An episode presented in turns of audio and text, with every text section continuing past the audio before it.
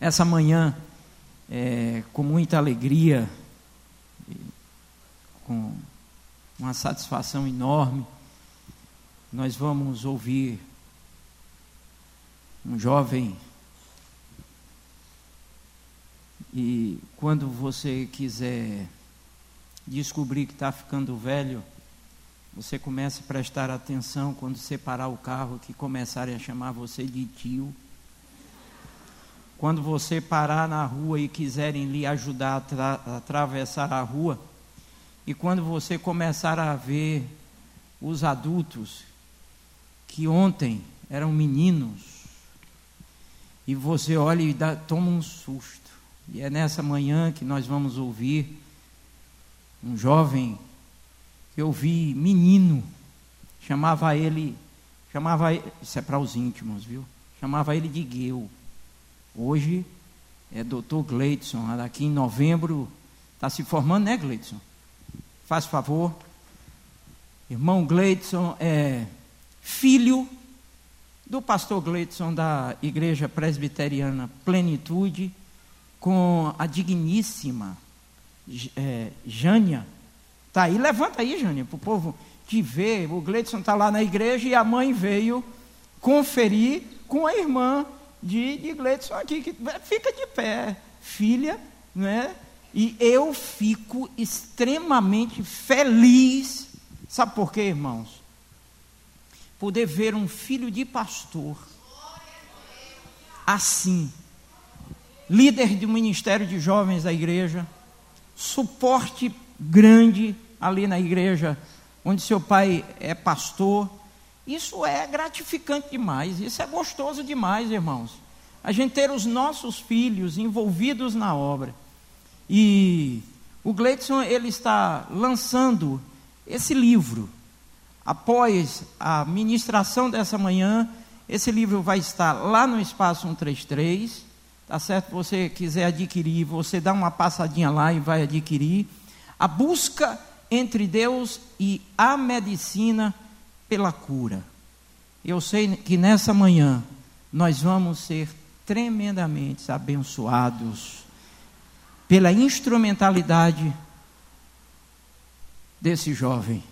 É com alegria, meu irmão, que nós te recebemos. Deus te use, Deus te abençoe e que a palavra que Deus colocou no teu coração ministre aí para gente. Amém. Glória a Deus, queridos. Amém. A paz do Senhor. Com muita alegria que nós estamos aqui nessa manhã. Toma de volta. Ô, oh, meu irmão, desculpe, que eu vou te dizer a idade. Ô, oh, Vitória, me perdoe. Fique de pé aí, Vitória. Vitória é a esposa do Gleidson, me perdoe. É a esposa, seja muito bem-vinda também. Olha, minha filha, vá se acostumando. É, quando a idade vai chegando, a gente vai pagando esses micos e King Kongs. Deus abençoe e seja bem-vinda também, viu? Desculpa aí. Glória a Deus. Como já foi muito bem apresentado, mas apenas é, explicando um pouquinho aos amados. É com muita alegria que nós estamos aqui nessa manhã. sou membro da Igreja Presbiteriana Plenitude. Eu tenho alguns maus costumes, porque o meu pai, o pastor Gleidson, é amigo de alguns pastores aqui da cidade. Então, minha mãe sempre me reclama. Não chama o pastor Jadson de tio. É pastor Jadson, olha o teu tamanho, menino. Sempre fala comigo assim, mas algumas coisas são involuntárias. Como acontece com o pastor Jadson, acontece com outros pastores. E é com grande alegria que nós estamos aqui nessa manhã, queridos. É, na nossa igreja, eu sou líder do Ministério Jovens aos Pés da Cruz, o JPC. Alguns aqui já conhecem. E nós temos este ano nos desdobrado para encerrar esse período na faculdade. Nós estamos nos formando agora em novembro. Me formo em medicina em Salvador. E nessas viagens, como é dia dos pais, nada melhor do que compartilhar uma preocupação do meu pai, né? As viagens três da manhã, quatro da manhã, para poder estar aqui, para podermos estar juntos. E é com grande prazer este ano já ministramos também na nossa igreja, algumas vezes, para os jovens principalmente, mas ministramos também para a igreja.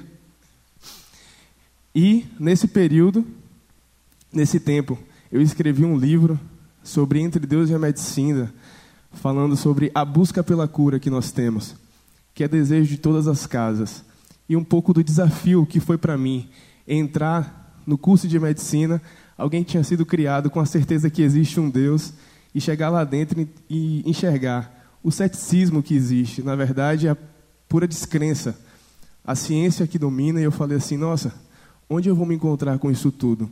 Qual a palavra certa para dar a um paciente?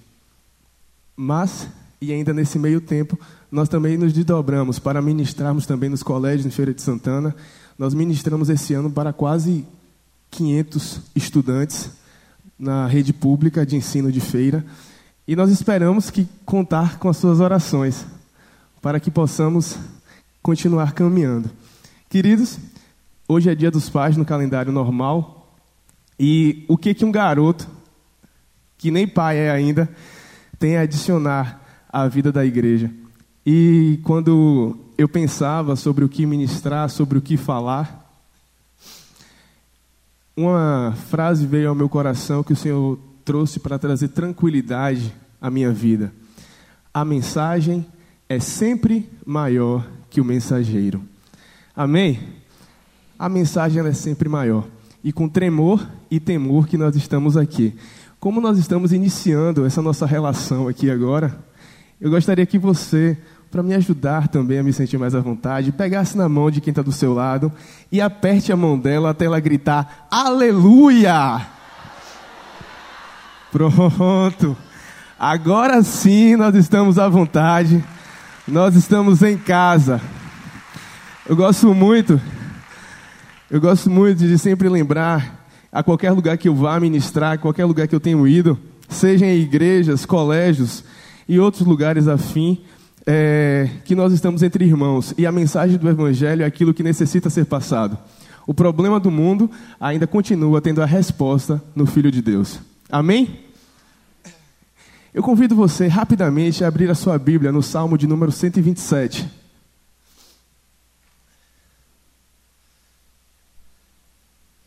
Nós vamos ministrar, falar um pouco nesse Dia dos Pais sobre uma coisa que todo pai tem: filho.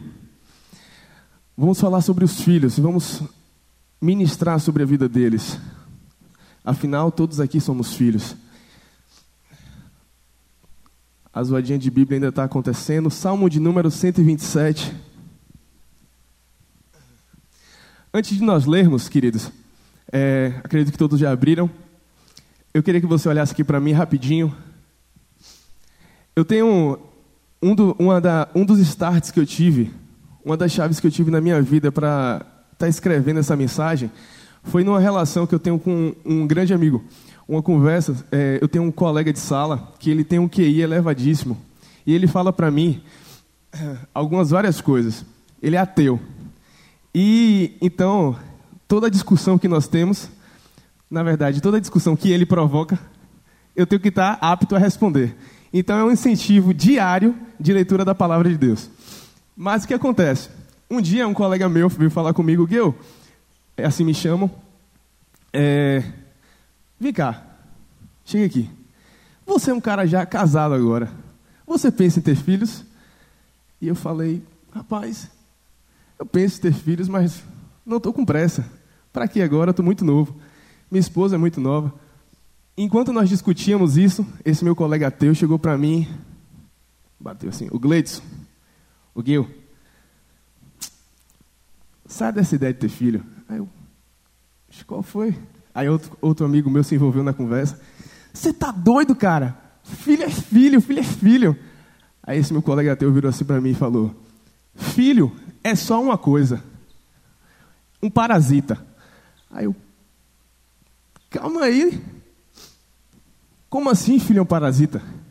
Filho é um parasita. Eu me vejo na casa do meu pai.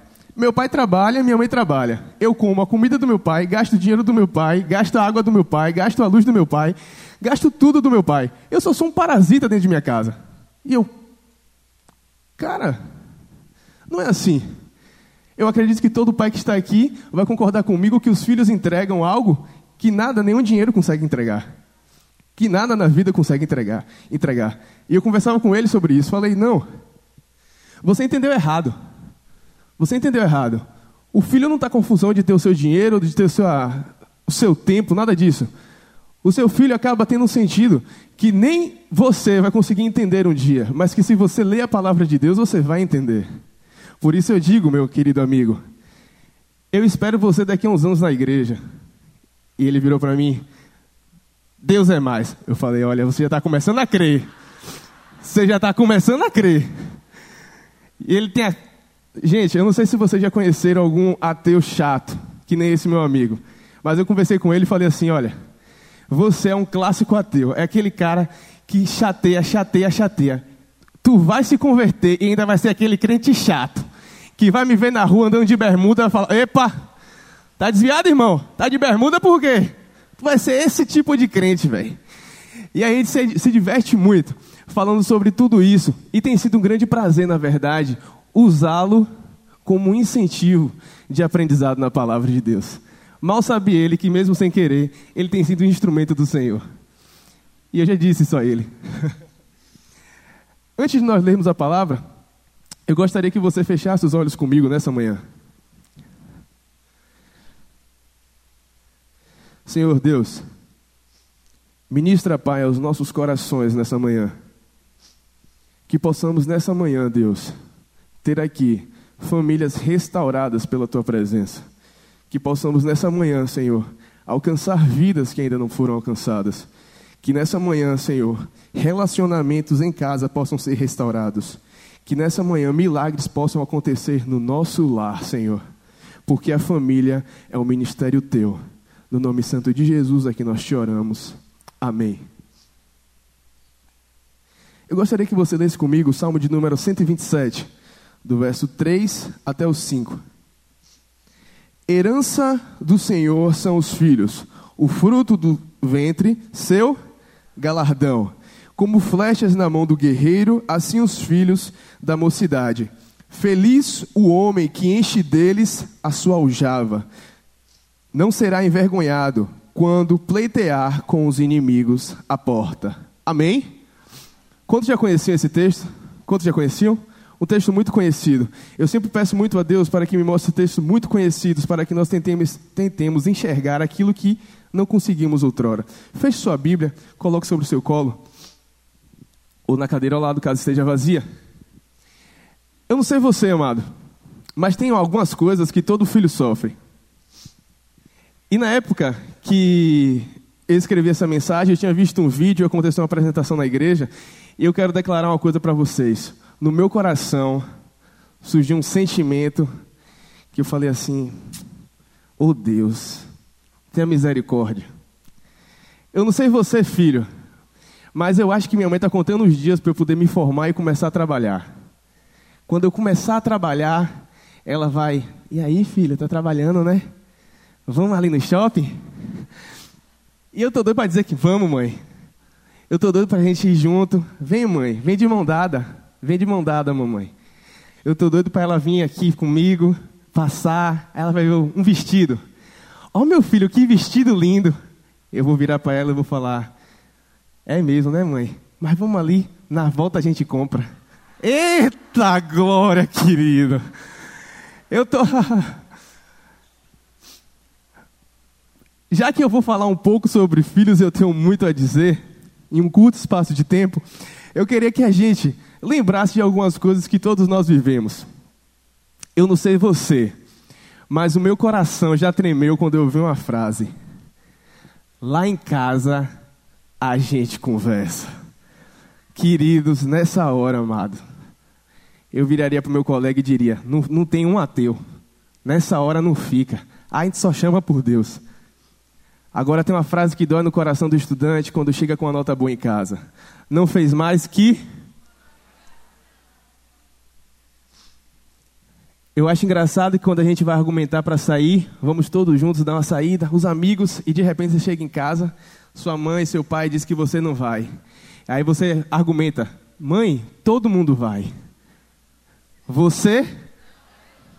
Então quer dizer que se todo mundo pular da ponte, você Paz, eu acho que eu estou na casa de vocês. Estou vivendo lá. Quando nós estamos fazendo uma coisa e ela vira para a gente: Você não sai daí enquanto não terminar. Não sai. Você não sai. Essa é clássica. Ô oh, mãe, isso não sei o que, mãe, aquilo não sei o pai, o pai não sei o que. Eu não quero ouvir mais nenhum pio. Eita, amado. O menino, a menina ganha uma roupa branca, vão para o aniversário juntos. Vai todo mundo brincar e de repente a brincadeira é na lama. A mãe vira e fala: Não é você que lava, né, amada? E agora falando sério, quantas vezes eu vou ter que repetir? Quantas vezes eu vou ter que repetir? Essa eu ouvia muito. Glecinho, como minha mãe me chamava quando eu era criança. E até hoje me chama, né, mãe? Não tem nem mais, nem menos. Não tem nem mais, nem menos. Eu não sei o que você acha, mas nós temos realidades muito parecidas dentro de nossa casa. Existem algumas outras frases aqui ainda, mas para que nós possamos falar tudo aquilo que o Senhor tem guardado no nosso coração, nós vamos dizer. Nós vamos adiantar. Amados, nós lemos o texto do Salmo 127, um texto muito conhecido na palavra de Deus. Quase todos aqui conhecem o texto, se nunca tinham ouvido, tinham ouvido pelo menos algum fragmento do texto. E eu queria chegar a um ponto. Eu parei para perceber que em várias consultas nas quais eu entrava, algumas mães, alguns pais, sempre que nós abordamos algum problema, eu conversava com eles atentamente, converso com eles, e depois que eu resolvo tudo, aquilo que é físico, eu sempre pergunto: e a senhora? E o senhor? Como está? Me conte. Afinal, a depressão, a ansiedade tem se instalado na nossa sociedade. Eu sempre pergunto: como você está? Qual a sua situação? Como você está? Como está o seu coração? Como está a sua mente? Eu não sei você, mas aqueles que resolvem se abrir, uma das primeiras coisas que eles falam é: Ah, doutor, você sabe, meu filho isso, minha filha aquilo. Sempre trazendo algumas ideias, sempre trazendo alguns pontos sobre os filhos que têm, alguma dificuldade que tem tido, algum sofrimento que tem. Eu lembro-me quando eu atendi uma senhora, uma senhora de posses, e ela chorava durante pelo menos um terço da consulta, falando simplesmente do seu filho, que tinha largado tudo o que tinha, que largou tudo o que possuía para viver uma vida que ela não queria que ele vivesse, que era uma vida relacionada com o tráfico de drogas. Um menino que não tinha necessidade financeira, vamos dizer, se a gente pudesse usar isso como algum argumento que não podemos. E ele resolveu viver aquilo. E era muito choro o tempo todo. E eu parei para ler a palavra de Deus, e a palavra de Deus ela diz o contrário, que nossos filhos são como flechas. Enquanto eu estudava, eu fui ler alguns artigos, e no American Journal Society, a sociedade americana escreveu que 14 países hoje no mundo já declaram que casais que não têm filhos se dizem mais felizes que casais que têm filhos. E eu falei: Ó, eu estou estudando bastante, mas a minha fonte de aprendizado principal ainda é essa aqui. E se a palavra de Deus está me dizendo que os pais que têm filhos, esses são felizes, os casais que têm filhos, esses são felizes, então esses aqui, a palavra de Deus está me dizendo que é uma verdade, então eles são felizes. Então eles são felizes. E eu parei para imaginar e parei para ler o texto com atenção. E no texto, nós, filhos, todos nós, somos comparados a flechas. Vire para quem está perto de você e fale assim: Você é uma flecha. Você é uma flecha. Uma flecha, ela tem função. Uma flecha, ela tem função. A flecha, ela penetra, ela fura alguma coisa. Seja um arqueiro que quer atingir alguém para matar ou para ferir, para lesionar de alguma maneira. Ou até nos filmes, quando nós vemos, vemos alguns guerreiros que pegam as flechas e utilizam como suporte para subir alguma parede, para subir alguma, alguma escala, alguma coisa que eles tenham que escalar. As flechas, elas têm funções. E eu quero que você entenda nessa manhã que os filhos, eles também têm funções. Os filhos, eles têm funções. Não é apenas ser filho. Filho tem função. E eu queria descrever uma primeira função que o filho tem. o filho, ele tem uma função no lar. Eu não sei você, pastor, mas eu me é, tem uma coisa que é muito interessante. Se eu perguntar para os filhos em geral, se eu perguntar para os filhos em geral, o que você faria pela sua mãe? O que você faria pelo seu pai? Ah, eu daria minha vida pela minha mãe. Eu daria minha vida pelo meu pai. Não importa a idade, eu daria minha vida. Mas a casa está toda suja, a mãe está cansada e ela não varre a casa. O filho vê tudo bagunçado, o pai carregando as coisas, levando alguma coisa nas costas, o filho não consegue se levantar para ajudar. Eu quero te dizer que a palavra de Deus já fala sobre isso. E Jesus gostava muito de falar sobre isso. Isso é hipocrisia. Nós dizemos ter qualidades que nós, na verdade, não temos. Se você não entrega para o seu pai o mínimo, você acha que você vai entregar o máximo? Ah, eu dou a vida pela minha mãe, mas minha mãe chegou morta de cansada do trabalho, fadigada, tem uma pata, uma, uma como é o nome daquele negócio na pia, gente? Um, tanto prato na pia para lavar e a filha, o filho não consegue se desdobrar para lavar. E você quer me convencer que você daria a vida pela mesma mulher que você está dizendo que você praticamente explora? O seu pai chega cansado, estressado em casa. Chegou, ligou a sua TV, está lá passando a TV. E o filho está do lado, falando, falando, muda no canal, eu quero assistir um desenho, eu quero fazer isso, eu quero fazer aquilo, eu quero fazer isso, eu quero fazer aquilo, estressando ainda mais o pai. É esse filho que vai dar vida pelo seu pai e pela sua mãe? Filhos, nós temos funções no lar. Nem sempre os nossos pais vão aguentar. Nem sempre os nossos pais vão suportar. Você, como filho, e eu digo para aqueles que também são pais, que têm pais hoje idosos, eles precisam de você com função física também. As forças se esvaem. O pastor Jadson, ele nunca foi muito grande. Ele nunca foi muito grande, mas com o tempo vai passando e vai, ó, dobrando mais um pouquinho. E vai acontecer a mesma coisa com meu pai.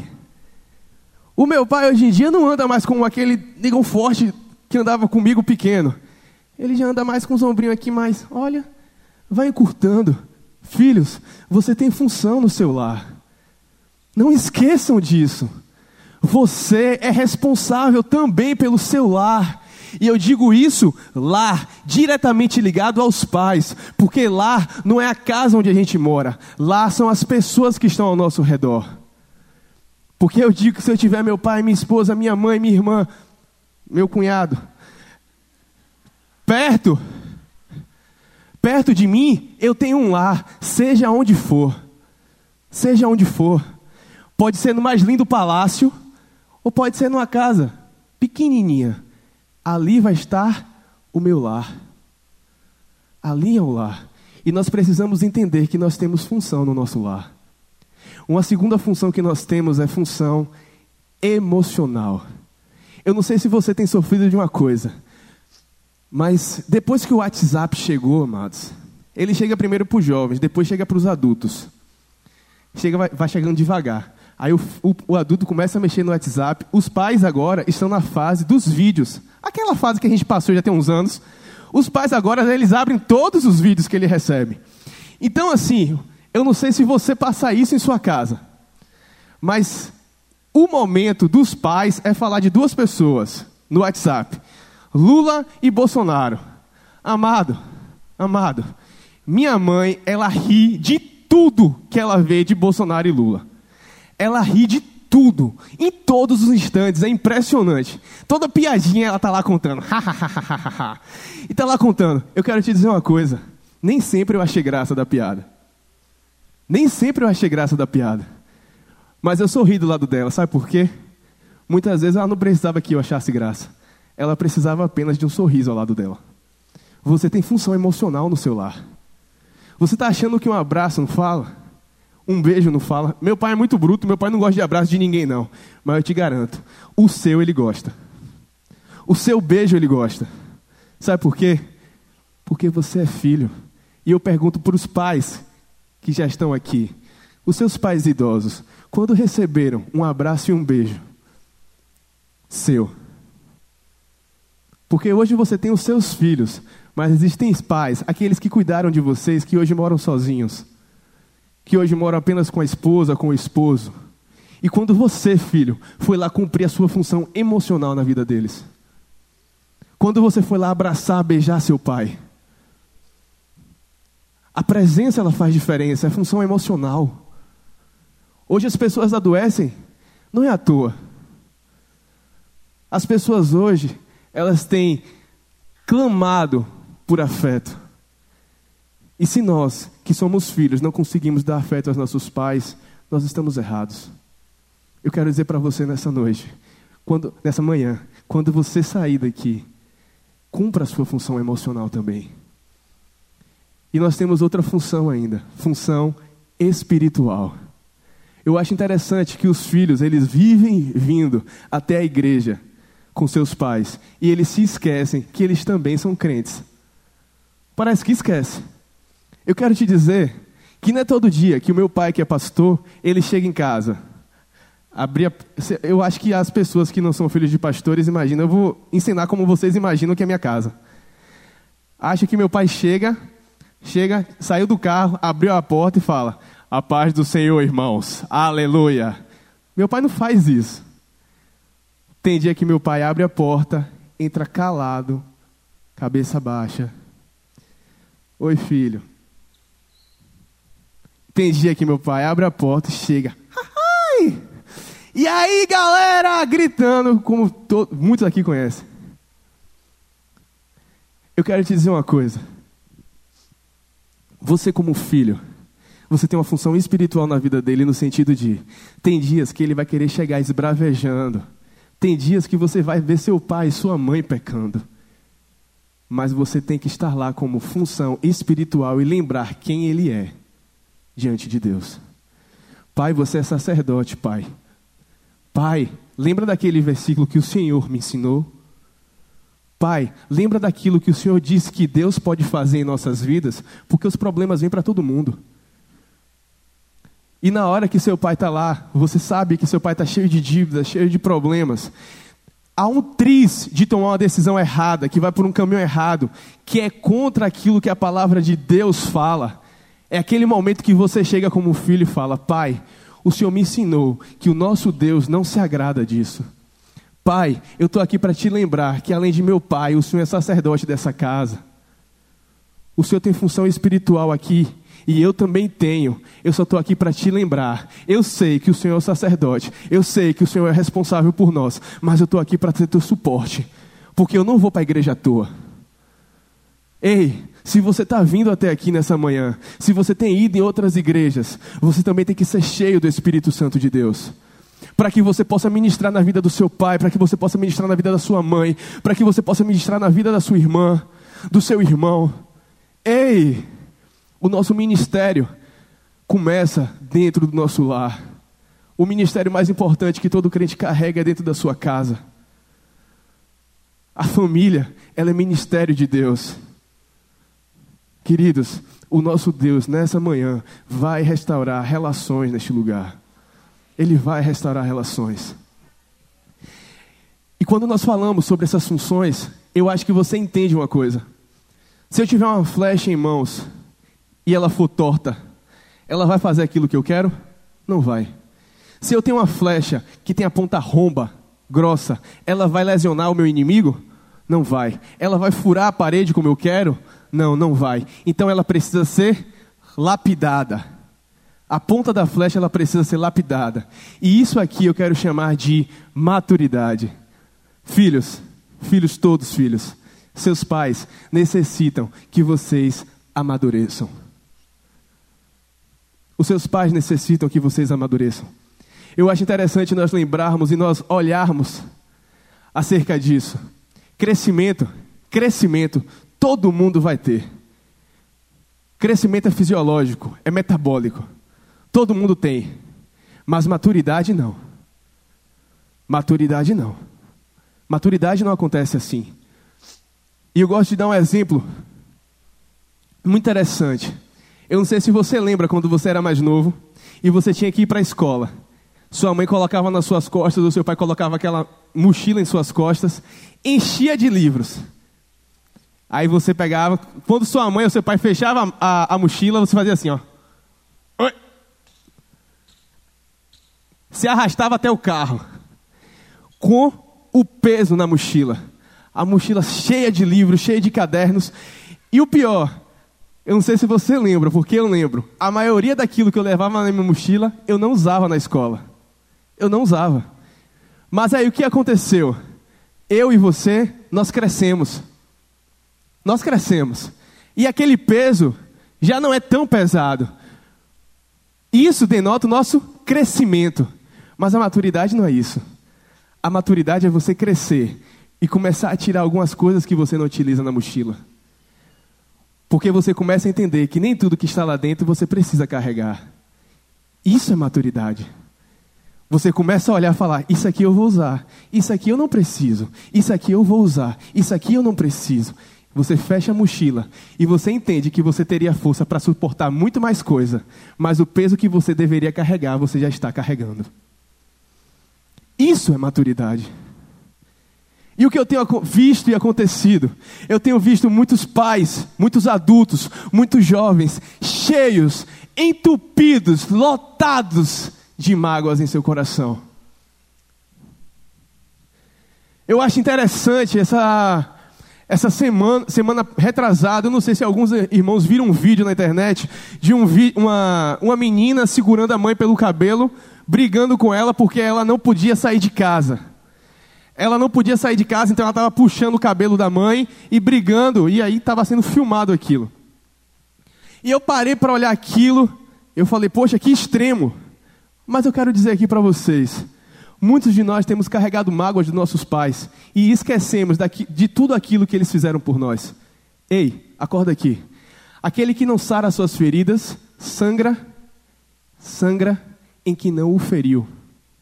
Sabe o que tem acontecido? Nós temos nos estressado no nosso colégio, no nosso trabalho, na nossa vida. Nós temos nos ferido em todos os lugares. E uma palavra e algo pequeno, por menor que seja, que os nossos pais fazem, nos irrita, nós tomamos uma, damos uma proporção exacerbada àquilo tudo, tratamos eles mal e nós passamos a olhar para ele com olhos diferentes. E quando nós olhamos para eles com olhos diferentes, nós somos injustos porque nós esquecemos de todo o esforço que eles levaram até aquele segundo, aquele instante. Nós passamos a colocar as desavenças, por menores que sejam, como principal da nossa vida, quando na verdade nós esquecemos todas as benesses, todas as bênçãos que os nossos pais derramam sobre nós. Nós temos visto filhos, adultos, jovens e crianças magoadas, feridas, porque não têm entendido o que é maturidade. Ei, seu pai vai errar. Sua mãe vai errar. Eu vou errar quando for pai. Mas nós, como filhos, temos a obrigação de vermos isso com maturidade e olharmos e entendermos que muito mais eles já fizeram por nós.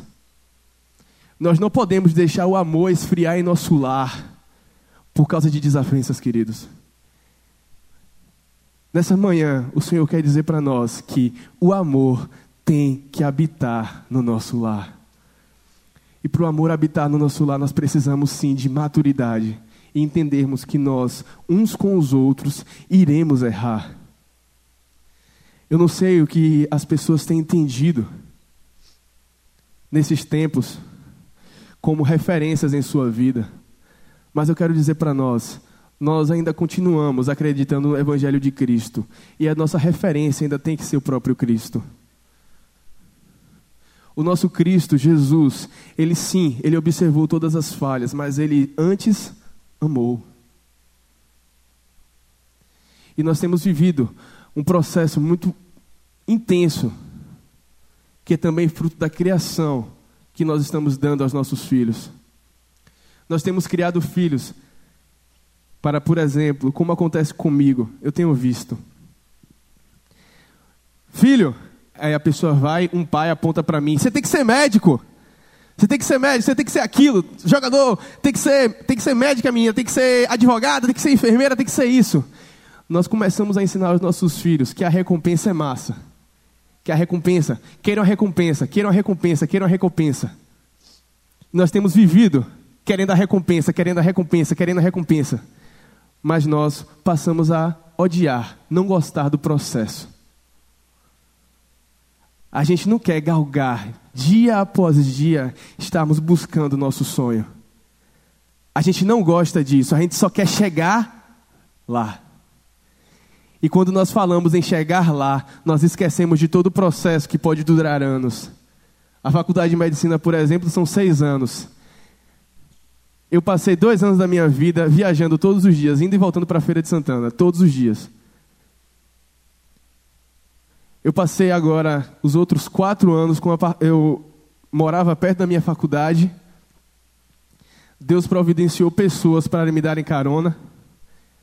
Alguém que tinha muito aqui, fui para um apartamento em Salvador, que não tinha uma secretária, que não tinha ninguém. Aí você fala assim: ah, tomou, agora, agora sim, tem problema nenhum. Mas eu digo para você: eu fui um cara, uma pessoa, um, uma criança acostumada a ter muito. E quando eu me vi sozinho dentro de um apartamento em Salvador, a única coisa que eu sabia dizer era: eu começava a cantar, Deus está aqui. Deus está aqui. E eu lembro de uma vez, cozinhar até eu cozinhava.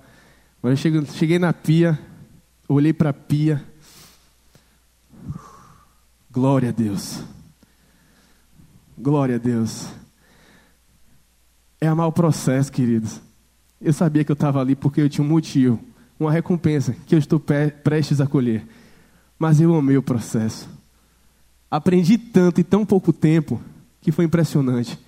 Depois de um tempo, alguns, alguns anos, dois anos, o Senhor providenciou uma, uma pessoa, um amigo que pediu para morar comigo. Ele mora no quarto ao lado. E um dia, eu sempre tenho uma. Eu criei uma, uma rotina. Eu, pastor, quando eu vou comer, lá em Salvador, eu vou preparar minha comida, todo prato que eu vou usar, eu não, eu não sujo mais nada. O prato que estava sujo na pia, eu lavo aquele prato e como naquele prato, porque senão eu vou ter que sujar outro e aí vai ter dois para lavar. Aí eu já repreendo de antes, entendeu? Tá repreendido, tá repreendido. Eu já repreendo de antes. Então, assim, o Senhor me enche de força aqui, pai. Vou lavar aquele prato, aquele copo, vou lavar ali vai ser aquilo mesmo.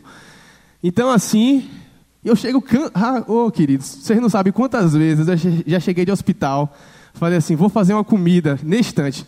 A pessoa toma banho, volta, olha para o quarto, olha para a cozinha. Olha para o quarto, olha para a cozinha. Não tem nada pronto no, na cozinha, o quarto está pronto, a cama está ali. A pessoa deita, só acorda no outro dia, 5 da manhã, para sair para o hospital de novo.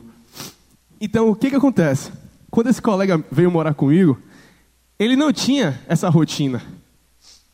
Então, ele ia sujando um prato atrás do outro sujando, sujando, sujando um prato atrás do outro, sujava, sujava, sujava. E teve um dia que eu cheguei, eu olhei pro papia, cheguei para ele assim, ó, não me tenta não, desviado.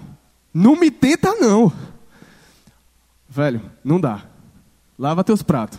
Lava teus pratos, porque ele tem muito prato. Não dá. Não me tenta, velho. Peguei, ensinei a minha tática para ele. Mas eu tive prazer em ensinar a tática para ele, para facilitar a minha vida. Porque tudo isso é processo. Porque é o tempo todo que eu estava ensinando, facilitando a minha vida para eu poder chegar na recompensa que eu vou chegar, assim se Deus permitir. Porque nós temos que aprender a amar o processo. Nós vamos ter pais que olham para nós com mais amor, quando nós amarmos também agradá-los. É processo, maturidade. Você quer receber o melhor do seu pai, você quer receber dinheiro do seu pai, você quer receber tudo do seu pai, mas você não tem amado o processo. Você não tem feito por onde. E eu trago outra prova para você. Eu não sei, mas aqui tem vários pais que provavelmente já pagaram banca para os seus filhos. E eu gosto sempre de falar e salientar: ei, banca não é necessidade, é merecimento. Como assim? Entenda aqui, nós precisamos entender que os filhos estão várias vezes em casa, por exemplo, eu digo, no celular, deitado no sofá, o pai chega cansado do trabalho, pega seu boletim, as notas todas baixas, ele fica irritado, se vê na obrigação de lhe pagar uma banca para você passar, mas não é isso que deve acontecer. Isso acontece com a, apenas com quem cresceu, não com quem amadureceu. Quem não enxergou que para um dia ser aquilo que ele fala sonhar, ter aquele carro, ter aquele relógio, ter tudo aquilo que ele quer, ele precisa estudar e trabalhar. Ele não entendeu isso ainda. Ele precisa ser bom, ele precisa tirar boas notas. E aí o pai tenta ajudar dando a banca. Não é assim. Banca é merecimento. Eu tenho, eu tenho vários conhecidos assim. Eu quero perguntar a qualquer pai, a qualquer pai aqui, se o seu filho estivesse agora no colégio, em qualquer ano que fosse, você vê todos os dias seu filho se esforçando para tirar as melhores notas e ele não consegue. Você fica ou não fica satisfeito em falar, eu vou pagar uma banca e vou botar para esse menino conseguir esse 10 que ele quer? É diferente. É diferente. Meu filho quer tirar 10, ele quer tirar 9, ele quer ser um bom aluno. E ele tem tido dificuldades. Meu filho tem dificuldades. Ele não está conseguindo. Talvez um colega atrapalhe. De alguma maneira ele está sendo atrapalhado, não está conseguindo. Talvez ele tenha alguma dificuldade de aprendizado. Mas não sei, não sei. Mas eu vou lutar para que ele consiga, porque ele quer. Porque ele entendeu que é um processo que ele vive para um dia chegar na recompensa. E os pais precisam sim otimizar isso, mas os filhos, você filho, precisa otimizar a vida do seu pai. Você já imaginou o sentimento que seu pai tem quando chega em casa, sua mãe chega em casa do trabalho, encontra você de pernas para o ar, a casa toda suja, você mexendo no seu celular e suas notas baixas? Frustração. O que vai habitar no seu lar é confusão. Lembra que eu te disse? Você tem função em casa. Você precisa amadurecer. Seu pai não vai estar sempre aqui, sua mãe não vai estar sempre aqui para te dar tudo aquilo que você quer. Lute, busque, busque, que eu tenho certeza que os pais que estão aqui presentes já entenderam que uma banca que é merecimento vai ser um prazer no coração de cada um pagar uma banca, fornecer até o seu tempo para ensinar, porque ele quer você, ver você contemplado pelo 10, contemplado pelo 9, contemplado pela sua vitória. Não tem ninguém que se alegre mais com a nossa vitória que nossos pais. Eu estou percebendo pela vida do meu pai. Estou percebendo pela vida do meu pai. Então, queridos, nós precisamos amadurecer. E eu queria que você lembrasse novamente da flecha. A flecha, nós lapidamos ela. E nós falamos que a, a flecha ela não pode ser torta. Você já imaginou uma flecha torta? Na hora que você soltar a flecha, ela pode voltar até para você. A flecha, ela precisa ser obediente. Aqui nessa manhã tem alguns rostos que são conhecidos, algumas carinhas conhecidas, e tem vários empresários, eu tenho certeza. E quando eu falava, quando eu escrevia sobre obediência, eu percebi que a obediência, pastor, não deve ser de qualquer jeito, não serve. Se você for um empresário e você tiver um funcionário que você chegou no seu, no seu trabalho lá 8 da manhã, você chegou no seu trabalho 8 da manhã, você pediu ao seu funcionário que ele fizesse tal coisa às 8 e 15 Ele não fez 8 e 15 ele foi fazer 10 e 20 ele fez pela metade, ele fez 10 e 20 atrasado, fez pela metade, e quando você viu, ele estava fazendo tudo isso e estava fazendo cafungando. Você fica com esse funcionário? Você fica com esse funcionário? Eu acho que não. E nessa manhã aqui eu quero perguntar: filhos, o que tem impedido você de ser demitido? A obediência não deve ser de qualquer jeito. A obediência ela tem fundamentos. E a obediência, nós começamos falando que a obediência ela deve ser imediata. A obediência deve ser imediata o seu pai chegou, pediu algo para você, se ele está te pedindo algo, se tua mãe está te pedindo algo, é para que você realize naquele instante. É para que você possa fazer naquele instante. Porque a obediência ela tem que acontecer no mesmo momento. Um pedido foi feito, pedido feito por uma autoridade em sua vida, que é são seus pais. E eu digo isso não apenas para os pais, não apenas para os filhos que estão aqui, que são apenas filhos, mas os pais que são filhos de pais idosos também eles continuam sendo seus pais. A obediência tem seu segundo fundamento. Ela precisa ser absoluta.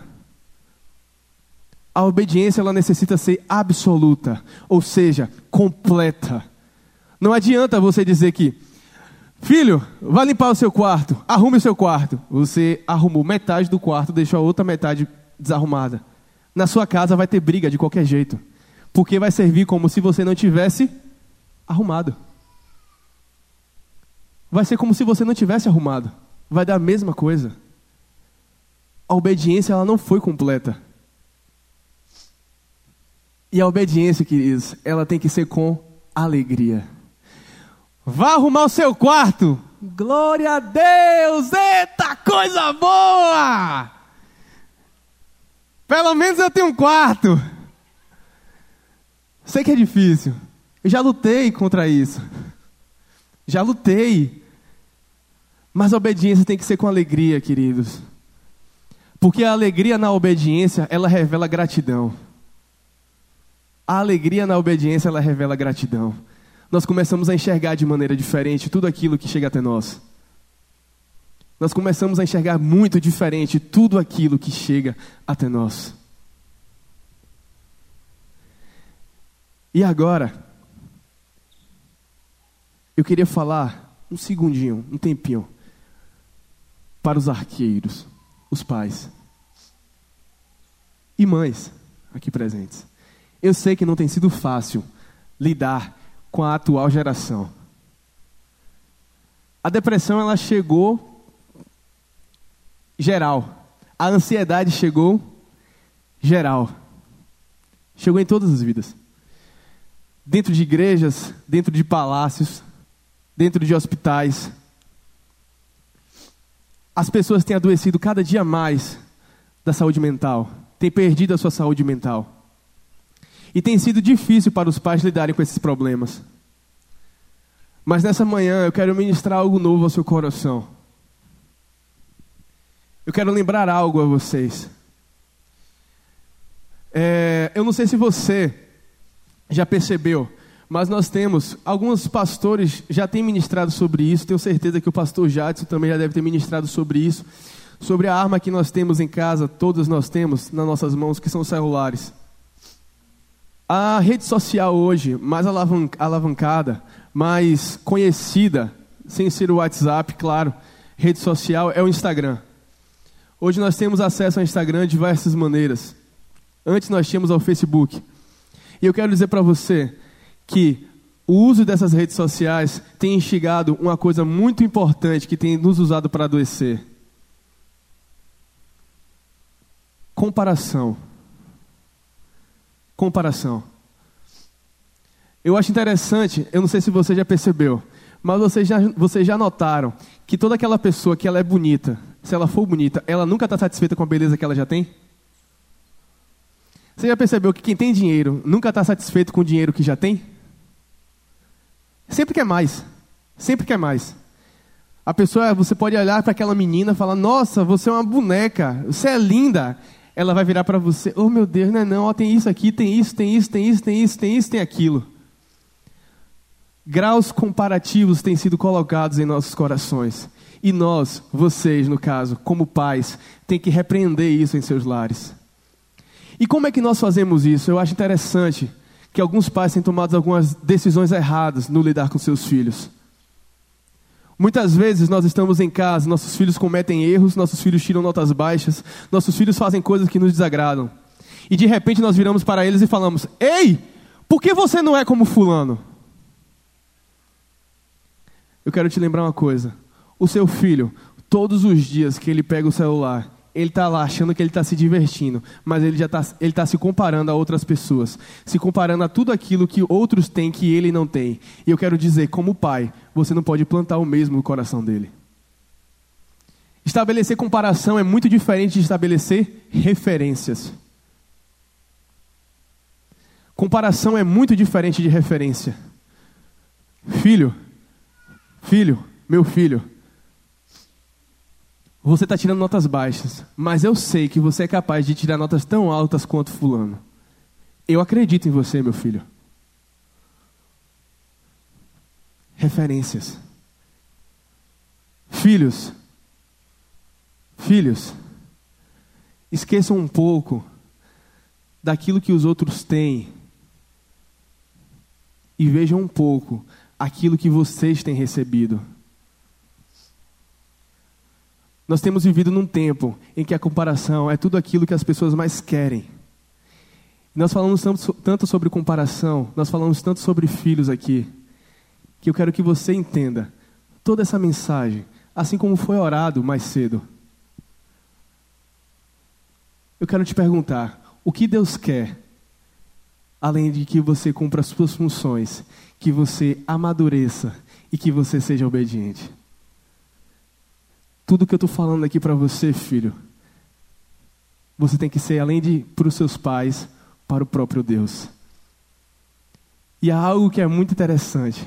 Eu não sei você, mas você já imaginou se você chegasse no céu um dia? Eu vou falar com, com, com o pastor Jades porque é mais fácil, tá certo? Mas não, eu não conheço os dotes musicais dele. Não sei. Você já pensou? O pastor Jadson viveu a sua vida toda dedicado ao Senhor, viveu muitos anos de sua vida aqui na igreja, Bate Central, várias coisas aconteceram. De repente, quando chega no céu, já pensou o pastor Jadson ouvir, ver Deus, chegar toda a glória. Ele chegar assim: Pastor Jadson, por que. Jadson, que ele não vai chamar de pastor. Jadson, por que você não cantou com Ana Paula Valadão? Por que nós fazemos isso com nossos filhos? Por que você tem feito isso em seu lar? Amados, a misericórdia do pastor Jadson sabe qual é? Que a adoração ela não sobe como nota musical, sobe como aroma. Porque se subisse como nota musical, Deus do céu, hein, pastor? Queridos, o que você sentiria se aquele que nos ensina a principal paternidade nos comparasse? Estabeleça referências em seu lar. Eu não sei você, mas eu queria que você imaginasse aqui agora comigo uma situação. Na nossa igreja tem um casal que ele tem, eles têm três filhos. Um filho bem grande, um filho bem médio e um menininho bem pequeno.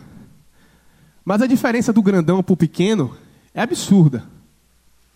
É gigantesca a diferença. E eu quero que você imagine comigo. Se você está lá sentado e de repente começa, tem a hora do almoço. O normal é que você divida a carne, por exemplo, dê o maior pedaço pro maior. Dê o maior pedaço pro Colabore comigo. Dê o maior pedaço pro maior, é o justo. O pedaço médio pro e o pedaço pequeno pro É o natural que aconteça. É natural. Mas vai chegar um dia que talvez o grandão não vai estar com tanta fome. Saiu da faculdade, saiu de algum lugar, tinha comido já. Já tinha comido. Mas você, que é pai, que é mãe, vai dividir da mesma maneira porque você não sabia, você não perguntou. E na hora que a pessoa está dividindo lá, ele pega e entrega aquele pedaço grande para o maior. E o maior, normalmente, homem principalmente com comida, bate o olhão e fala assim: Eu quero esse pedaço mesmo. Não estou com tanta fome, não, mas eu quero esse. E aí dá o grandão para o grande, o médio para o médio o pequeno para o pequeno. Mas aí vai acontecer uma coisa nesse dia. O Espírito Santo que habita na vida do grandão vai virar assim e falar: Ei, pequeno, eu não estou com tanta fome. Toma o meu pedaço que eu fico com o teu. Sabe o que você, como pai, tem que falar nessa hora?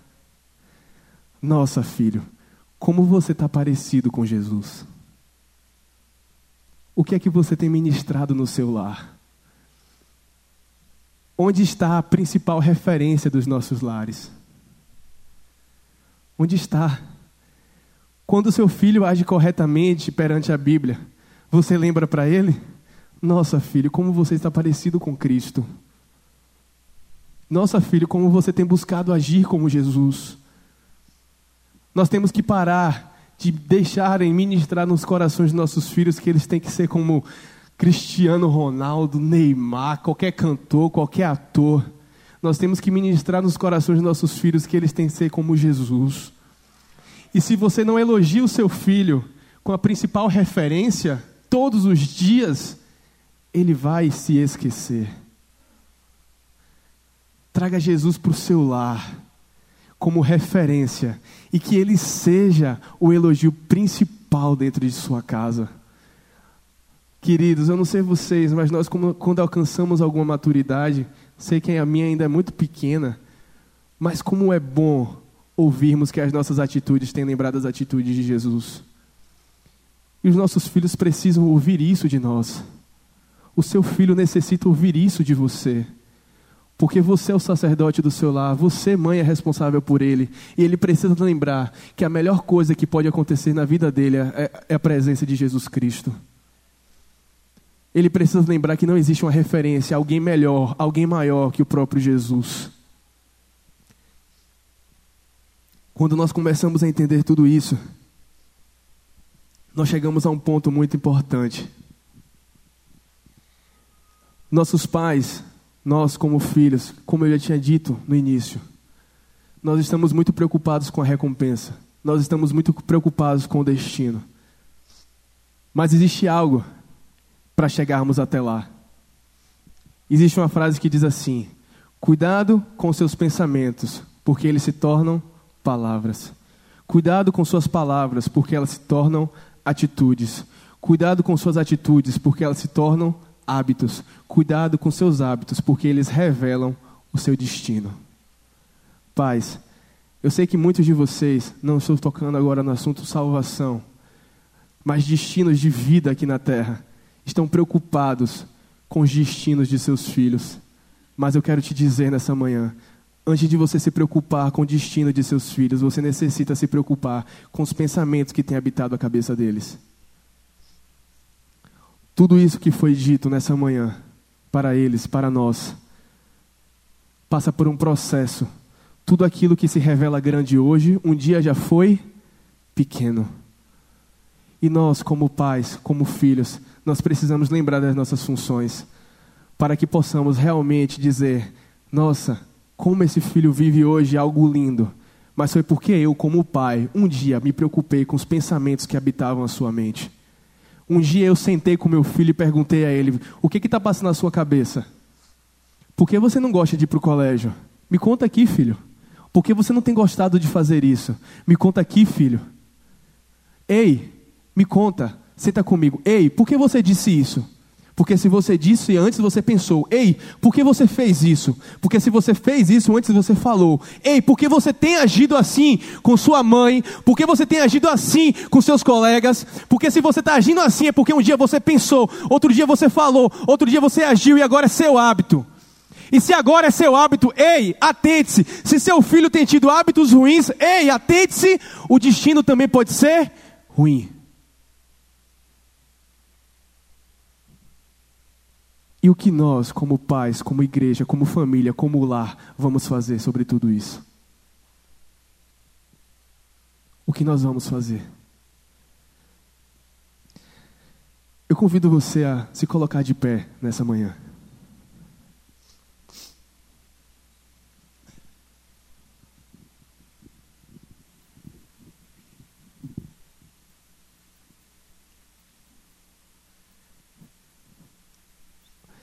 Quantos aqui são pais? Digo mães e pais. Levante sua mão assim rapidinho para eu poder identificar. São vários.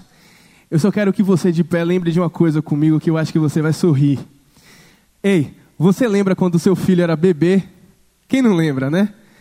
Você lembra quando seu filho era bebezinho e de repente ele vinha caminhando? Quando ele vinha caminhando até você, você estava lá do outro lado. Vem, vem pai, vem mãe, vem, vem para a mamãe, vem para o papai e de repente seu filho no meio do caminho, sua filha no meio do caminho, ela tropeçava, ela caía. Você tinha duas atitudes. Ou você viu que a queda foi leve e falava, vem para a mamãe, vem para o papai, ou você saía do seu lugar correndo e fazia o quê? Limpava suas feridas. Eu quero te perguntar nessa manhã, pai, o que tem acontecido com você que não tem dito para o seu filho, vem para o papai e vem para a mamãe?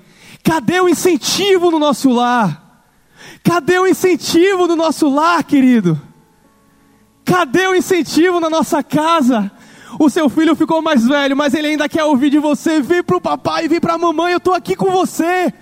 E se for necessário, e se for necessário, meu filho, Eu saio de onde estou, eu limpo as tuas feridas e te faço continuar caminhando.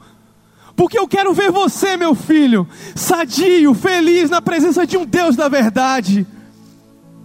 Nessa manhã, se você não tem agido assim com seu filho, limpe as feridas do seu filho e coloque-o a caminhar.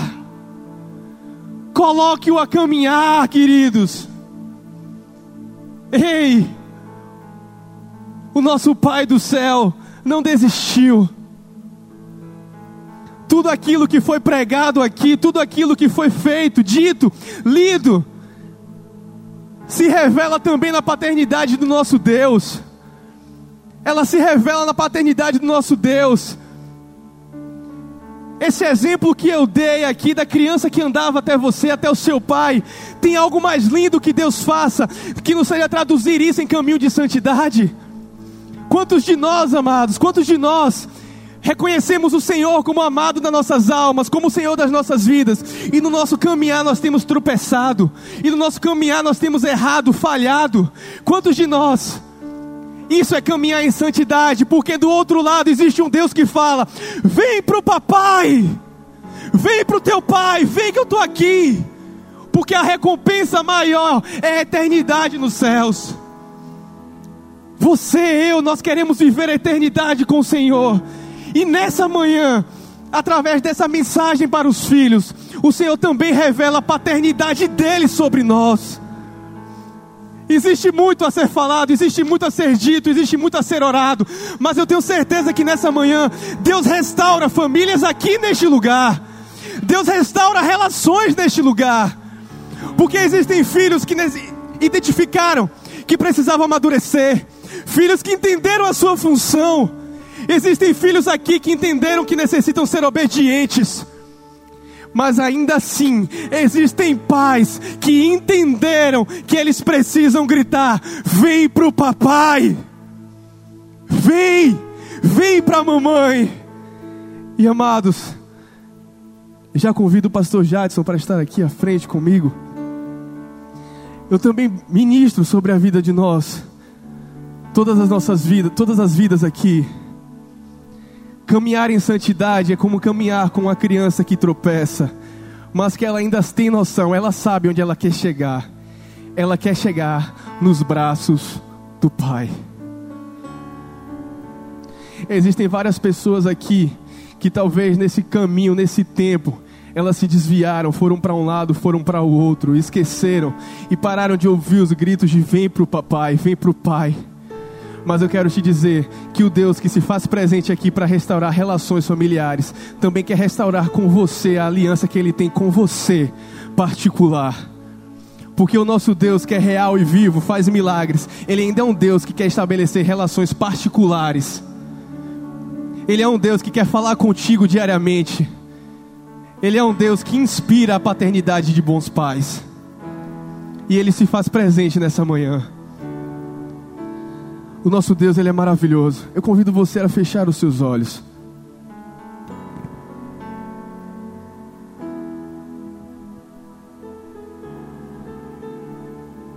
Eu quero orar contigo. Eu quero convidar você, na condição de filho, que decide mudar hoje na atitude, no comportamento, na sua casa com seus pais.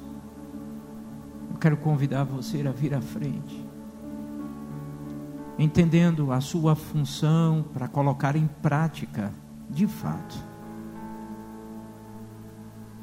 Não importa a idade, eu quero fazer esse primeiro convite. Seja filho, seja filha Talvez você use o argumento, mas eu não recebi.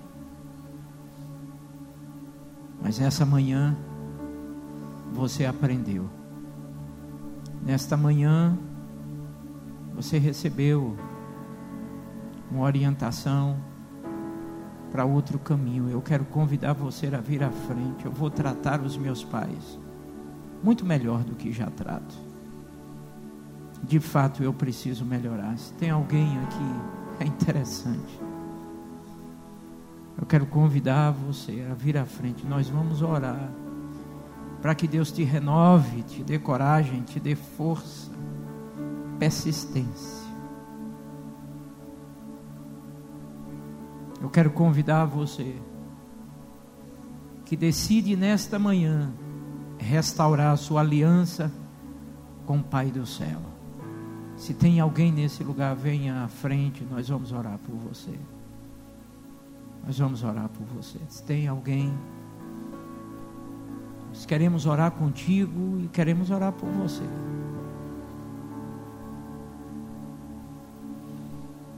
Se tem algum pai, e eu quero falar especificamente para o pai, que quer mudar nesta manhã,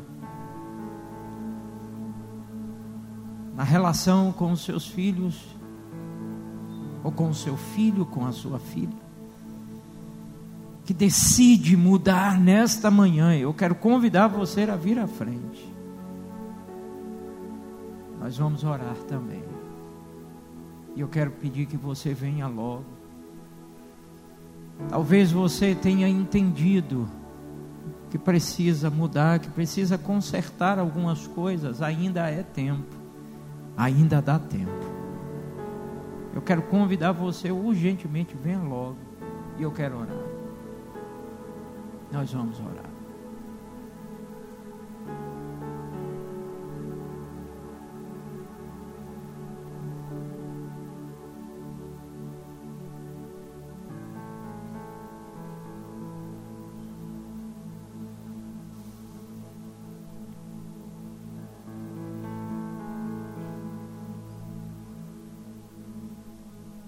Acho interessante vocês não têm ideia dos atendimentos que nós fazemos, das loucuras que os filhos cujos pais estão dentro da igreja falam em salinhas. Vocês não têm ideia. ah, meu Deus. Nós vamos orar. Pai Santo. Queremos te agradecer por esta manhã. Como o Senhor é bom e manifesta mais uma vez a sua paternidade debaixo de uma graça especial. Muito obrigado por tudo que nós ouvimos. Muito obrigado pelo confronto na condição, na qualidade de filhos e na qualidade de pais também. Muito obrigado pela oportunidade de conserto, de restauração, de mudança. Tudo isso computamos como graça, como favor imerecido, liberado sobre nós para termos uma qualidade de vida melhor. Muito obrigado pelo despertamento nesta manhã. Obrigado pela instrumentalidade do teu servo. Muito obrigado, Senhor, por esses irmãos e irmãs que estão aqui à frente. Nós queremos interceder por eles, interceder por aqueles que também não vieram, mas sabem da sua condição. Muitas vezes, ó Deus, carregados de timidez, de medo. Também oramos por ele, pedindo, ó Deus, que a atitude tomada no interior seja refletida ainda hoje na sua casa. E possam dizer para os seus filhos: vem para o papai, porque você tem um pai, você tem uma mãe, vem para o colo, vem para o papai. os filhos, ó Deus, ainda possam ouvir isso nesse tempo Abençoa os filhos, ó Deus, que não entendiam as, as suas funções dentro de casa. Que manifestem, principalmente, ó Deus, naquilo que diz respeito à função emocional. E possam abraçar os seus pais que não receberam um abraço. Que hoje cada um saia daqui com o maior presente. É o presente da cura e da restauração. E todos nós te abraçamos como Pai. E nesta manhã entendemos o teu brado dizendo para nós como filhos. Porque ainda que nos esqueçamos que somos filhos, o Senhor nunca se esquece que é Pai. Nós entendemos nessa manhã o teu brado dizendo: Vem para o Pai, vem para Papai. Você errou essa semana, você cometeu falhas ontem, mas vem para o Papai. Eu quero restaurar a aliança contigo, a comunhão contigo. Vem para o Papai. Muito obrigado, Senhor.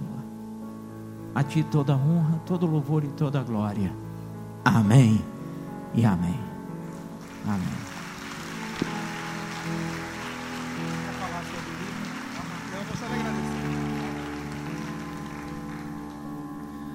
Poder assentar, queridos.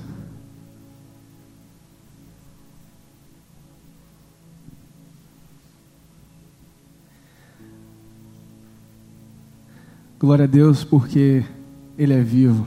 Amém. Amém. Deus restaura alianças nessa manhã. Glórias sejam dadas ao Senhor. Queridos, eu quero agradecer muito a oportunidade de estar aqui com vocês, agradecer a oportunidade que foi dada pelo pastor Jadson, pelo convite, por estarmos aqui juntos nessa manhã. Dizer que estamos aqui, nosso trabalho tem continuado na nossa igreja, com os nossos jovens, e dizer que nós estamos também dispostos a, junto aos jovens daqui, às pessoas daqui, aos ministérios daqui, estarmos trabalhando em prol do Senhor. Seja cada um no seu lugar, ou um dia, todos nós juntos, que possamos estar realmente abalando nossa cidade. Abaladores, não é isso? é, mais uma vez eu agradeço muito a oportunidade. O pastor Jadson já falou sobre o livro. O livro que eu escrevi, o nome dele é Entre Deus e a Medicina A Busca pela Cura. Como ele tinha falado, é, vendo tantas tragédias e tanto sofrimento acontecer, sempre ecoa e tem ecoado no coração e na mente de muitas pessoas: onde está Deus? A depressão, a ansiedade, o câncer, várias coisas tomando a sociedade, tantos problemas, e muitas vezes nesse caminho nós temos nos perguntado: onde está Deus? E nos questionamos muitas vezes com tudo aquilo que vimos na palavra, aquelas curas realmente aconteceram, tudo aquilo realmente aconteceu, Jesus ainda faz, Ele ainda faz, Ele ainda faz milagres hoje. E foi inspirado nisso, foi inspirado nisso que eu escrevi este livro neste período. Que Deus possa abençoar essa igreja, que Deus possa abençoar o seu pastor, a sua família, e mais uma vez, obrigado, não só ao pastor Jadson, mas toda a igreja pelo carinho, pelos sorrisos, e por tudo. Foi um prazer estar com vocês nessa manhã, tá certo? Deus abençoe.